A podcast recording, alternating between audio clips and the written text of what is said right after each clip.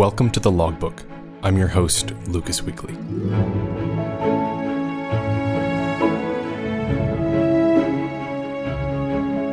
This episode is supported by you, the listeners, through Patreon. Head over to thelogbookpodcast.com for more information. In this episode, we listen to a pilot's actions when he had to make the decision between bailing out of his crippled airplane or attempting to land it. We were training to go to the World Aerobatic Championships uh, in uh, Nyíregyháza, Hungary. We had just um, done our morning training flights. Uh, actually, a few days ago, we had uh, trained over at Keystone. And uh, that morning, we'd left Keystone, come down to Dunnellon, um, getting ready to train with the U.S. team. And uh, Nikolai was down there, our coach, and a bunch of the other team members were down there. And we, we were getting ready to start training. I went up first, did my first training flight, no problems. Um, another team member was using my airplane at the World, so uh, she flew next, no problems. Everything worked out great. So anyway, um, uh, we'd all flown one rotation of flights, and uh, everything was looking good. Weather was great. We had a you know a, a great day to fly. Um, it's my turn to go back up again, and uh, we were flying uh, the known sequence. Got airborne, and everything was fine. Started my sequence and was going through through my routine. And about halfway through the routine, remembered vividly, it was a half loop up, and on top of the half loop, a half inside snap back to the uh, snap roll back to the horizontal.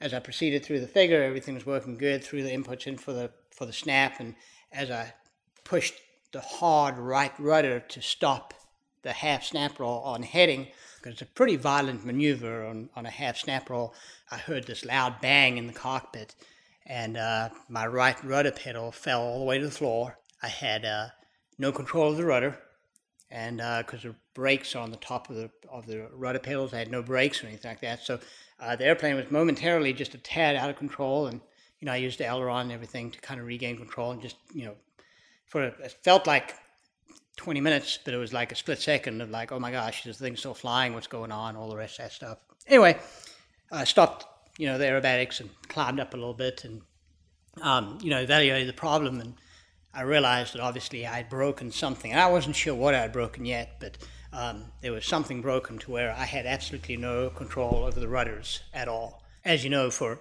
um, landing any airplane, especially a tail drag airplane, rudders and brakes are pretty important for putting the airplane back on the ground. So uh, I remember when I said over the radio to my coach and the rest of the team on the ground, and like, what the heck's going on?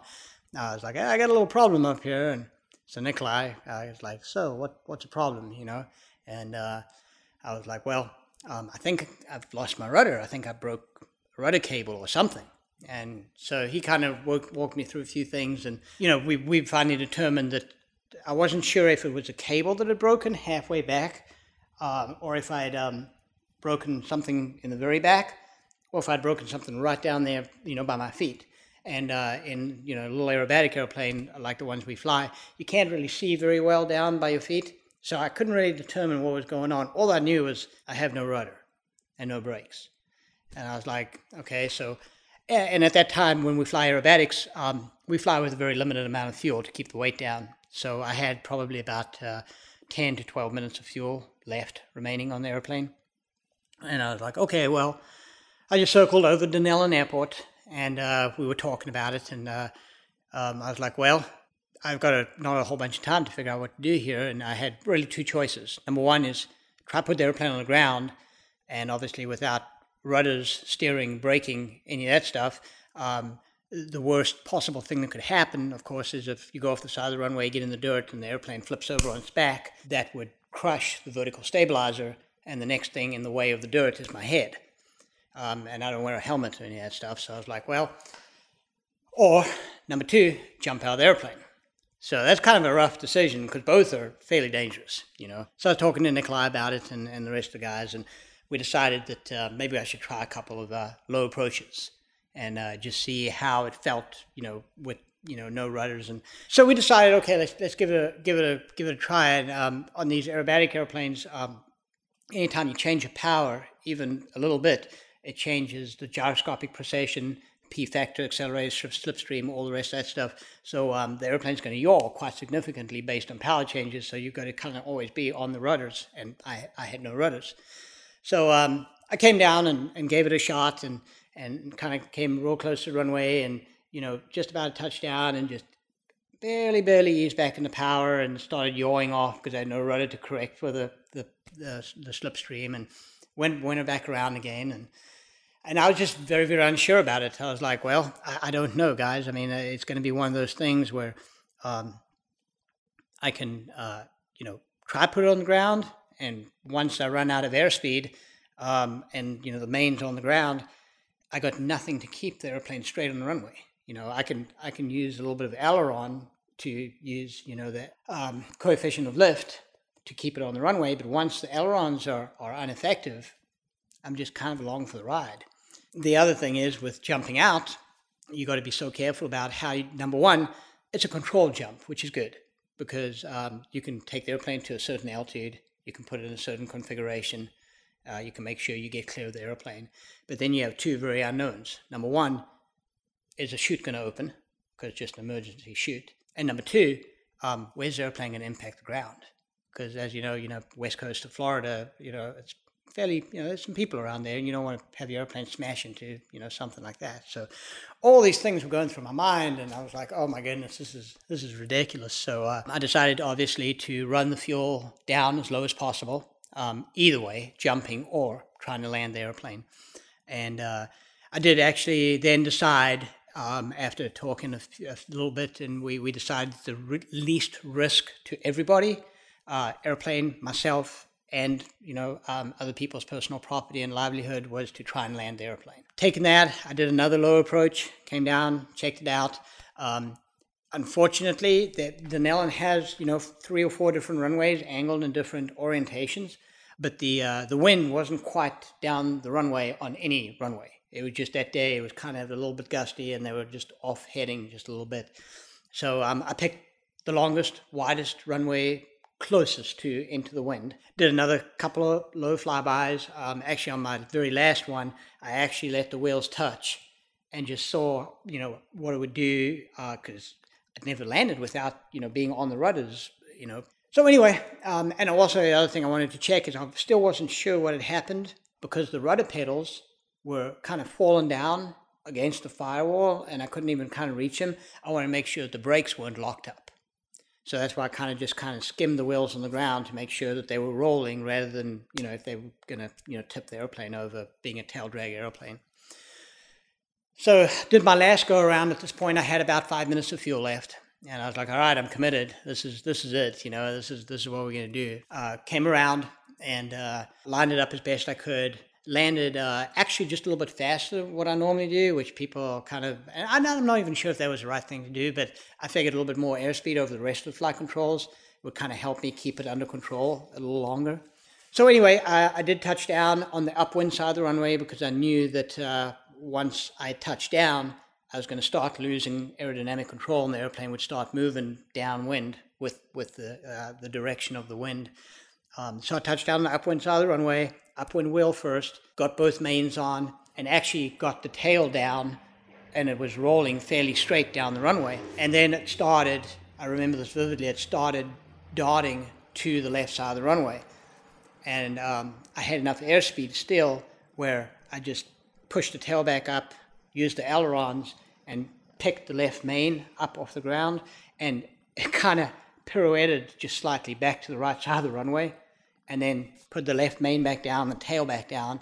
By that time, I'm probably doing about maybe about 60 miles an hour, somewhere in there. Um, and at that point, these aerobatic airplanes are pretty much done flying. You know, they, they, the aerodynamic effectiveness is gone and it's, it's on the ground. And I was like, wow, at that point, going through my mind, I'm like, oh my gosh, I got this made. This is going to be like a non event. And it got to about 30 mile an hour um, maybe about 40 mile an hour. And it, again, the wind took it and it started going to the left side of the runway.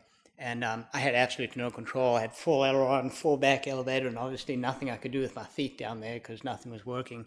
Uh, the airplane departed off the left side of the runway. The left main went into the dirt first, which picked the tail up off the ground. The propeller hit the ground, which kind of ground looped the airplane and the tail of the airplane went over to the right. So basically did it went onto its nose, into the dirt, and then stopped pretty much straight up in a almost like a vertical vertical attitude. So I'm stopping there. I'm like, oh my gosh! I'm like, this this is nuts. Um, so immediately, you know, um, uh, oh, and to, to go back, um, right right before touchdown, um, I shut the mags off, pulled the mixture to lean, just so that the prop had stopped completely. You know, so as soon as I was in this upward attitude, you know, um, stopped completely stopped. I, you know, pulled the emergency fuel shut-off valve, opened the canopy, released the seatbelts, and just, you know, jumped out of the airplane and ran about 50 yards away just in case, you know, something was on fire that I hadn't seen or whatever. But um, nothing was, and so the whole uh, the whole rest of the team came running over, and um, you know, we kind of saw what you know what we could do to get the airplane off, off the runway and into a hangar. And um, then after we land, after the airplane was on the ground, I finally figured out what was wrong. Um, the rudder cables themselves that span from the rudder pedals all the way through the fuselage back to the rudder horn were fine. What had actually happened is the rudder horn that comes that's bolted onto each side of the rudder, and that's what gives you your, your movement. The right hand side of the rudder horn had metal fatigue in it and the metal had broken. The, I broke the rudder horn clean off the airplane.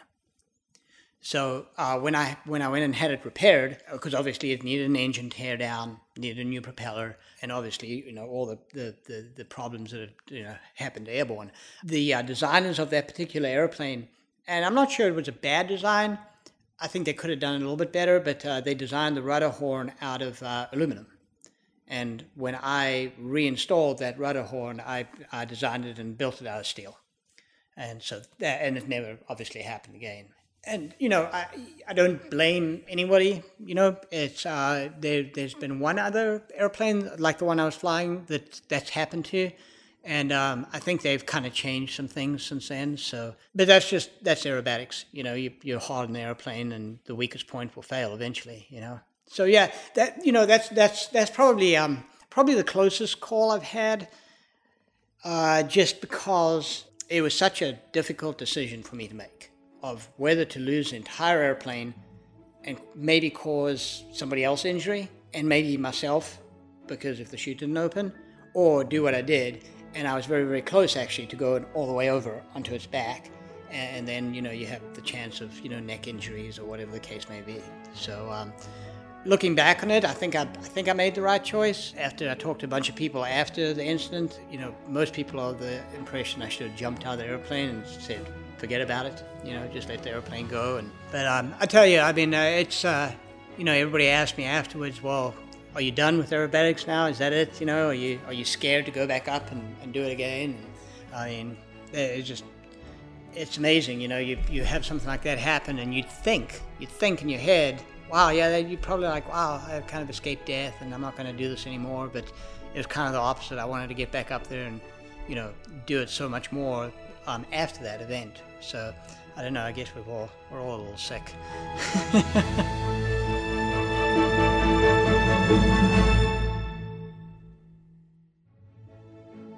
Mark Nowosielski is an award-winning aerobatics pilot.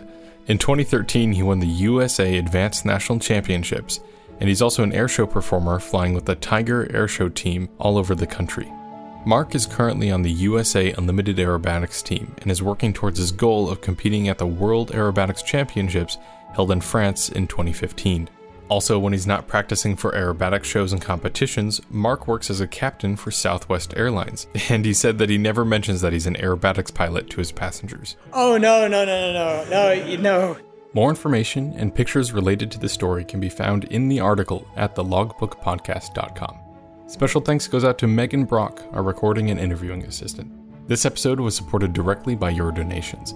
If you enjoy the show, you can support its production by becoming a patron. Through Patreon, you set a donation level that is given every time a new episode is released, and you can always set a monthly limit so you don't go over your budget. Depending on the amount donated, you are granted access to different rewards that are as simple as hearing a sneak preview to the next episode, all the way up to exclusive content that didn't make it into the show. Any amount is helpful, and the more that's donated, the more the show can improve. Head over to our website, thelogbookpodcast.com, and click on the Patreon banner at the side of the page to start supporting. If you have a story about anything in aviation, we would love to hear it, and it may even become an episode of the logbook. You can send us an email by using the contact page on our website. Thank you so much for listening, and I hope you come back for the next entry in the logbook.